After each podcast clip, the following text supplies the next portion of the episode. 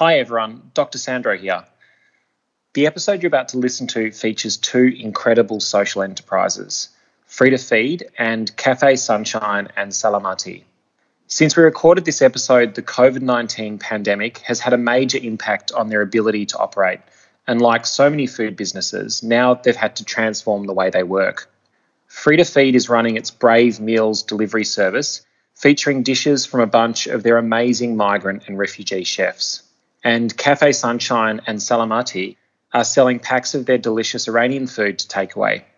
Please check them out if you can, and if you want more info on COVID 19 and living through the pandemic, Dewi and I are also putting out a new season of In Good Health each week, so listen out for it. But for now, back to the podcast.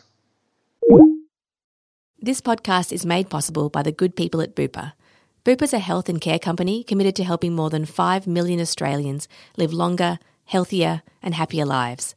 To learn more about Bupa, jump online and check them out. This is my culture. This dish, this plate is my culture. Food is culture. In this podcast, we've talked about all the ways that food can affect our bodies, our minds, and even the planet that we live on. But it can affect our spirit too. It can bring us closer to our neighbours or it can be that bridge that connects us to somewhere far away, to home, or maybe to something even less tangible, to who we are. Today, we're going to be hearing from some people who are using food to make those kinds of connections and who are doing their bit to bring others up with them. Welcome to In Good Health, a podcast about the forces which push and pull us through the world our bodies, the food we eat, and the way we live. We'll look at food and how we can eat for better physical, mental, and social health and the way our decisions at home can affect lives on the other side of the world. In this series, we're going to be talking to leading researchers, health specialists, and everyday good humans. And we might even throw in a recipe or two. Mm. I'm Dr. Sandro. And I'm Dewi Cook. It's not every day you land your dream job, but Loretta Bolotin did. A few years ago, she was working for a human rights organisation in The Hague on issues she was seriously passionate about. But then she walked away. And in the process, she created something else, something very, very special. Loretta, what happened? Hi.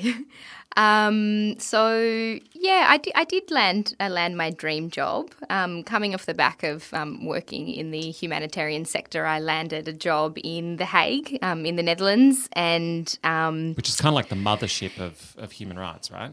Yes, exactly. It's the um, what the spiritual home yeah. of human rights, but a different kind of human rights. Um, the human rights that you do mostly from your desk, yeah, um, right. um, which is really different to have you know the work that I was doing previously, which was very much on the ground in the Middle East and um, wow. yeah, across the sort of immigration detention space um, mm. in Australia. So on paper, it looked like a really great opportunity, but. Uh, I was a very new mum with just a, a six month old um, bub at the time, and um, I found myself in um, in a workplace that was. Um, despite being a, a, gender justice organisation, it wasn't very friendly towards a new working mum. So, mm. that in combination with the fact that I felt very removed from the kinds of work that I wanted to be doing meant that it didn't quite turn out how I, how I expected it to. And, and after working you know, at the global level, all around the world, you found yourself somewhere very different, but you also found yourself focusing on food. Can you tell me a little bit about that journey, those next steps? Yeah, so my background in work had been um, with refugees and people seeking asylum, more at a sort of broader community or psychosocial level, mm. um, helping people to feel settled and find their place here in Australia and abroad. And I guess through that work, I was invited to so many fabulous community gatherings mm. um, in which I had the privilege of um, sharing meals um, from all over the world. And, um, and my clients would always bring me something to eat at every meeting that I had. So the, the theme of food um, was, was interwoven through my work, but it wasn't until we launched Free to Feed that food became such an important medium for, for advocacy. So when you got back from The Hague, you you were full of ideas and full of energy, and you'd seen also um, all of these different cultures, families, communities around the world. And what you did next was truly amazing. You started an incredible organisation that I've been watching uh, grow and develop over the last few years, and one that's really captivated the essence of multicultural Melbourne and and I think also Australia in many ways. Can you tell us a little bit about Free to Feed? Yeah, so um, so Free to Feed is a social enterprise that empowers refugees and people seeking asylum through the delivery of shared food experiences. Mm. So yeah, back so in great. back in 2015, when I arrived home from Europe, I reconnected with um, the refugee, some of the members of the refugee communities that I had previously worked with, mm. and particularly with some very good chefs, and started exploring the idea of what would it mean if we started shifting the dynamics instead of, um, you know, new arrivals being recipients of charity, hmm. but what would it what would it mean for them to really step up and um, lead us mm. um, and share their their cuisine and their culture with us. Um, and so I reconnected with at first some some Afghan, some young Afghan men, and um, brought my friends and family together. And these young Afghan men um, taught us how to make their traditional curries and their flatbread um, and a charcoal barbecue. And um, during the the process of this feast, I found that everyone was so interested to learn about all of the um, ingredients and methods and stories that went into the food, and less about the actual final product. Mm. and so from this, I we started to explore what it would mean for other members of the refugee community to share their food through cooking classes. So we uh, borrowed a few cafes in Northcote in Melbourne after dark, and our second class was um, a man who had been in immigration detention for about a decade, um, who was looking for a, a, new opportunity, but happened to make phenomenal curry that mm. his mum taught him um, as a child in his village in Sri Lanka. And so he led people through eight different recipes that night, and the smells were just gorgeous, and people were really opening up and having um, a beautiful dialogue, and the food was phenomenal. And we thought, wow, this there's some there's something in this. Let's let's see what we can do here. It's an amazing idea, but it's also a really big idea. Did people get it straight away, or did it take a while for your friends and family to understand what you were trying to achieve?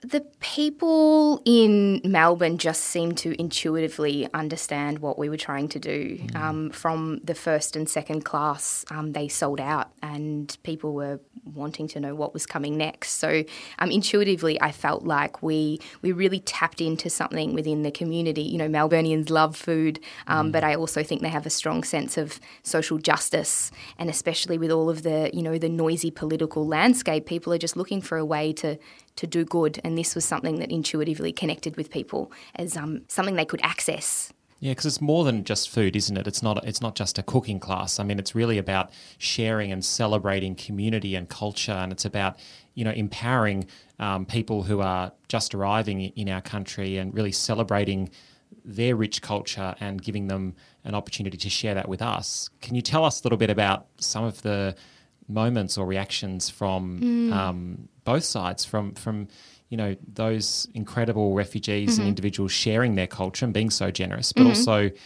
Melburnians yeah. attending. So when I think about the work that we do, um, I think um, for, for our participants, so people that are seeking asylum, um, food is a way is something they know. Mm. So it's um, you know something that comes with so many uh, positive memories, and research tells us that you know the sensory experience of cooking and the aromas and flavors um, actually connect with the mm. memory center in our brain, and um, so for some people that means sort of working through complex trauma, and for other people, it means reconnecting with really positive memories from from their childhood and from their community. So um, for them, it's very much a, a platform to share their um, their culture, their story. Sometimes it means sharing a little bit about their journey to mm. seek asylum in Australia um, and can be quite a healing and restorative program to be a part of from them.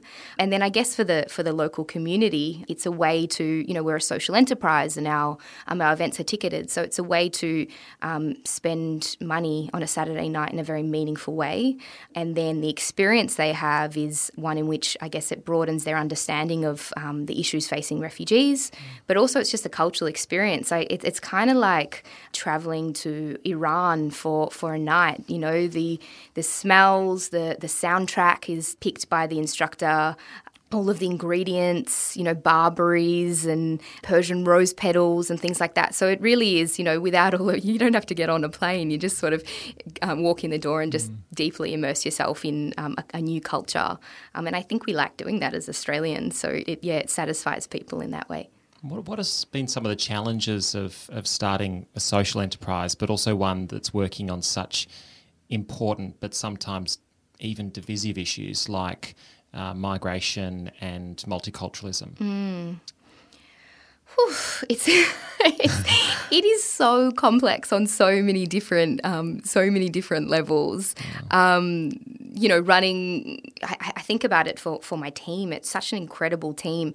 They're not only working on a daily basis with people who have lived experience of trauma, mm. um, but working in a hospitality and events business is also in itself very mm. stressful. So mm. you can imagine these. It's just there's a lot of complexity, um, and then we're always constantly trying to make sure that the work that we do really aligns with you know best practice in terms of refugee recovery and resettlement. So it means that we're always tweaking things and trying to you know sometimes storytelling is powerful. Sometimes it's a, a tunnel back into um, into trauma. So it's mm. so there's a lot of little pieces that we're constantly working on and trying to get better and making sure that we're yeah that we're really walking with people on their on their journey to resettlement.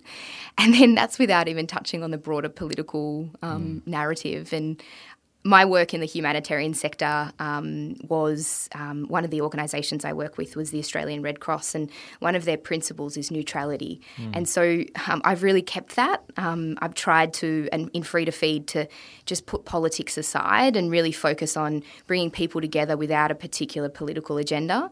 And it means that we get really good access. It means that people who might not necessarily be left leaning or progressive in thinking can come to one of our experiences and not feel alienated, but then mm. walk away with an appreciation of new cultures and multiculturalism. And then, you know, hopefully it's a grassroots movement. Hopefully this sort of changes the, um, the politics, but later on. Yeah, because I think one of the big challenges that we face in Australia is the politicisation of migration and multiculturalism. And I think what you're doing is really taking political nature out of it in a way, or putting it aside for a moment, and using food as a way to start the conversation mm. in a much more inclusive way. Can you can you tell me a little bit about what food represents for you then in this context because it's it's a, you're achieving so much through something that's seemingly so, so simple. Yeah. yes, it is. Um, yeah, it's Food has been a way for us to select the people that we're going to work with. One mm. of the mm. prerequisites is that people have either a history of working in food in their home country or just a love of it. Mm. Um, so, what that looks like is sometimes we meet mothers who have been cooking for their families their whole lives but have never actually had a paid job. For other people, they're you know experienced entrepreneurs having run you know extensive catering companies in their home countries before conflict um, mm. came to their country. So, food is the um, is the way that we sort of narrow our focus, and it's the medium, and it's very useful for us because to exist, we need to provide something for the local community to engage with. And our feasts, our, our sit down dinners, and our classes are just are, are that. Um, and there's so many different ways that we can play with food and, mm. and talk about tradition, you know. And you're, you're creating employment, you're creating community, you're, you're creating meaning, you're transferring culture, you're connecting different parts of our community, but also different parts of the world. Who would have thought? Or, and and loads more through food and and through something that you've always clearly loved, but also is such a universal connector. Yeah, I love it. I love it for its um, its power to stimulate conversations mm. um, and as a sort of insight into culture and to bring people together around the table literally is just magical because I like in our classes the learning goes both ways mm. um, and, and some classes that actually our experiences that we hold sometimes inside people's homes which is quite amazing for someone that's newly arrived to then get mm. an opportunity to be you know in a local home and for them it's like it's like a two-way culture shock mm. which can be quite positive or it's, it's really amazing I can't help but think of my own grandparents, you know, illiterate migrants arriving with nothing in the 30s and 40s to mm-hmm. Australia from Italy, and and food was such a sense of shame for them because they arrived. Uh, you know, it was a very different time in Australian history. Mm. Italian culture was not looked upon in the same way it is now, and they were really outsiders in the community. And food, mm. in many ways, epitomised how different they were. You know, it smelt different, it looked different. And my dad tells very vivid stories of being bullied at school because of the food that he had that wasn't a Vegemite sandwich. Mm-hmm, mm-hmm. Um, and, and I just think it's so powerful now that you and others in our generation are using food in, in exactly the opposite way. We're actually seeing the, the power that's in food, mm. the way that it can connect, the way that can you know, really transgress borders and cultures and, and unify a community Mm-hmm. rather than dividing a community. It's so I powerful. like I like that it all also um, food in many communities or many cultures that we work with is um, often seen as women's business. Yeah, and right. so I was going to ask about that. Yeah, because the, the links between food and gender are so strong in many parts of the world. Yeah, yeah. How, do Um, you, how do you approach that? Or, so our program's inclusive to men Mm. and women and as long as they're passionate about food. But um, naturally i think because of the cultures that we work with you know we're about 90% um, uh, female participants. And most of the women that we work with haven't um, actually held employment. And they've never necessarily been valued for their role in cooking for their cooking, yeah. families. Um, and so it's about you know suddenly they're hugely popular and valued and got something you know they can earn money from this skill that they've been um, honing their whole lives. And i also like it um, particularly in cultures where um, women's rights are questionable. Food can be a self-expression for women. And i think again without drawing on persian cuisine again um, one of my participants once told me that the rice is just so beautiful because women just spent you know so much of their time not being able to express themselves that they thought then let's create this bejeweled queen rice with barberries and pistachios and saffron and um, and it's just stunning and it really is an expression of their femininity. And it's so beautiful. I mean, you you clearly are a big thinker, and you know you you have massive ambitions, and you're already accomplishing so much. But I mean, where's the future for Free to Feed, and and, and how can we help you? Thank you.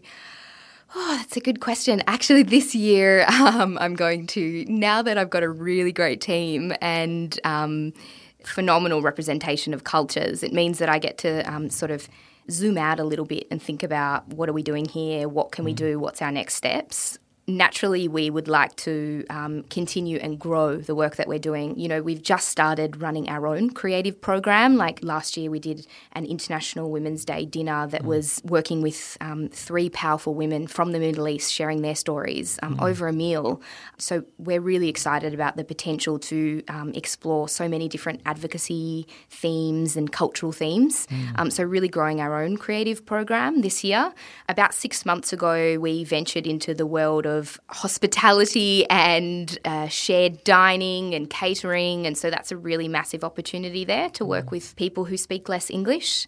Um, and I'm just excited about seeing how what we've created in Melbourne. Um, if it might work in another place around Australia. So I've got my eyes on on Sydney um, and going to be exploring that this year because the west of Sydney is so incredibly diverse and I think there's some really strong potential. So, and as a social enterprise, I think the best way that people can engage with us is just by choosing us. And I think what, um, particularly our catering, it's so competitive. You know, the quality of what our participants, led by our head chef, are, are creating in the kitchen, it rivals any commercial catering company. So I guess I just challenge people to use their money to do good, and that's the way, the best way to support us. The best way we can help you is to choose you. I love it. So, can you tell us a little bit more about the organisation? I mean, tell us about who works for it. How big are you? Where are you? Where can we find you? Yeah. So um, we, we've we've grown quite a lot um, in the number of people that we can support. So our employment program is now working with 35 people,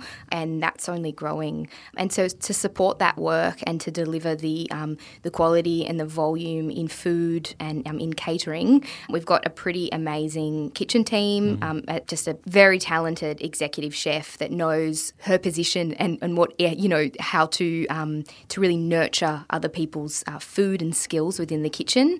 Um, and then I've got a really great team working across kind of community engagement and partnerships because it's a really complex ecosystem. Um, and we've got a few key roles that play very supportive uh, well-being roles to make sure that our program is nurturing and is helping people to reach their goals. I just can't, I can't help but connect the work that you were doing uh, globally back at The Hague and the work that you were doing then at the national level around the world uh, in development. All of it focused on really developing communities, developing countries, developing economies, um, and making those communities sustainable in many ways. Now you find yourself in a very different, using you know a very different approach, a very bottom up approach. What do you reflect in terms of the power of food, or, or maybe the need to be focusing more on food as an international development community? Mm. So, for about a decade actually before launching uh, Free to Feed was in the humanitarian space. So, um, both at a government level, but also on the ground in terms of case management and kind of um, inclusion. Um, and it's brilliant work. It's great work, and these NGOs out there do really, you know, play a really important role in um, in assisting people. But I, the two challenges that I wanted to explicitly focus on were how to make people feel less lonely and more included mm. in their communities, and how to address the uh, barriers to unemployment. Um, so we used food as a tool to be able to do this and to be able to help people to step into the employment space because we felt that once people are employed, then they start to value themselves, have a sense of meaning, start to get a routine, really establish themselves and we, we, we, noted that there there was a gap. There's some really powerful advocacy organisations on the political level, um, and there's some great bigger NGOs, but at that sort of grassroots level, um, helping people to feel more included and less lonely, more connected, using food and social enterprise. So shifting from an NGO at an NGO service delivery model to a, um, a market based enterprise model, so a social enterprise, we found that that was a very powerful powerful mm-hmm. medium the the number of refugees and asylum seekers around the world is continuing to grow. We know that there are many different forces, including climate change, which are driving that increase, and it's going to be more of an issue in the future. Mm-hmm. Um, we as a country struggle to really come to terms with politically, but also very often socially, the challenge of stepping up to our responsibilities mm-hmm. mm-hmm. uh, with regards to human rights and, and mm-hmm. asylum seekers. Do you think the model you've developed, which is a grassroots, it's a very local model, is it something that could be scaled elsewhere in the world? I do think I do think it could be scaled. I think um, the importance of what we've created, some of the the um, characteristics of the business side of what we do, really give it that competitive edge to thrive and actually survive in mm. the market, and that allows us to be quite agile and innovative. And I think that's really important. So I do think it can be scaled, and I think we need to work harmoniously with some of the big NGOs. We work with the Brotherhood of St Laurence and community hubs in terms of receiving people into our program through their mm. um, their case management um, and employment services. So there's a really good relationship there. But I like the neutrality and the agility that we get to have and being a bit cheeky on the side and getting to um, be quite dynamic in the kinds of events we have to do without numerous levels of bureaucracy. So that's really important. Um, having said that, I think in any metropolitan city that uh, refugees are arriving to, there's a huge opportunity where people like food food and culture and good wine, then there's an excellent opportunity to um, to include refugees in um, being a part of the hospitality and events industry.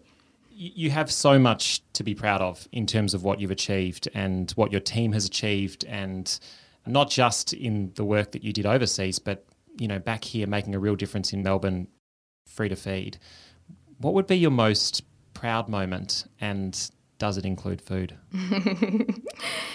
I, I, you know, I've been asked this question before, and I always find it. I think my proudest moment is a series of little tiny moments. Mm. And I think almost all of them include food.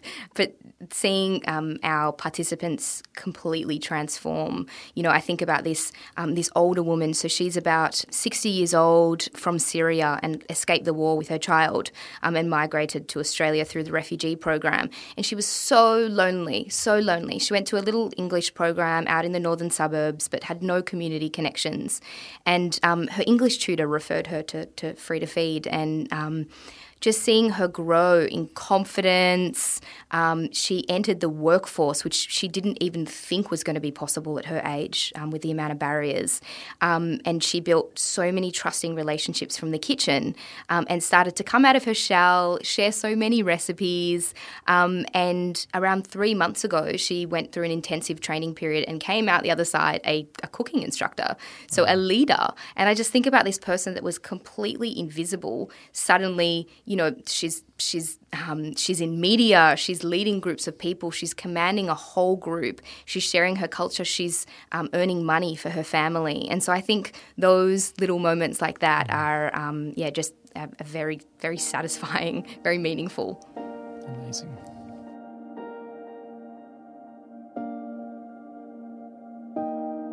Two years before Loretta and her husband Daniel began Free to Feed, a man named Hamed Allahyari was stepping off a plane from Christmas Island and into a Melbourne summer. He'd been held in immigration detention after fleeing from Iran, arriving on Christmas Island via boat from Indonesia. That was Hamed's voice you heard at the beginning of this episode. Uh, it was hot. It was summer, and I was sick. And so before I take the plan in detention center, I had a fever, so I was very sick, and I was taking medication. So I remember when I came out from the plane, I came. It was in Melbourne airport, and then the, we had case worker from Red Cross who took us to the motel for six weeks. When I came to Australia, the only things I could say in English, hello, how are you? That's all. And then, so it was very difficult for me to make connection with people, to just, you know, have a life here in Australia. Hamed was on what's called a temporary protection visa and he had no work rights. He'd been a cook in Tehran and even had his own restaurant there, but for his first two years in Australia, the only cooking he was able to do was for his family and fellow Iranians living in Melbourne but then his status changed. He could finally work, so he started to look for a job. And I remember I made myself CV, my resume, with my experience working in kitchen, and then I went to find a job. I went to city. I tried lots of restaurant, different restaurant, and cafe. They asked me for reference from Australia, which I didn't have. Qualification, I didn't have some of them they've been honest and they told me your English not enough for us to work with you.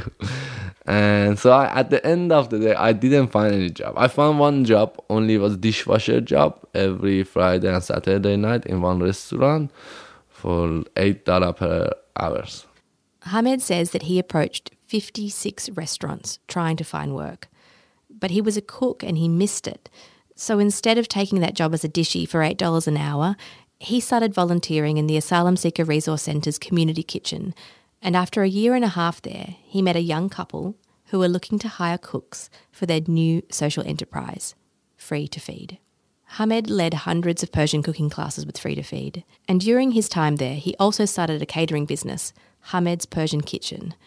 Then, after three years, he left to pursue another dream, and in 2019, he opened his own social enterprise, Cafe Sunshine, and Salamati in Melbourne's western suburbs. He hires people from migrant and refugee backgrounds, giving them the chance to get that local experience needed to land a job in Melbourne's hospitality scene. He shops in a small spot close to Sunshine Station, and he's got a bright neon line on the window, casting a pink, purpley glow inside. He serves up all day breakfasts with a twist, his plates are stuffed with Afghan bread from the local bakery and topped with like Persian herbs and dips. But it's at night when Hamed's kitchen really opens up.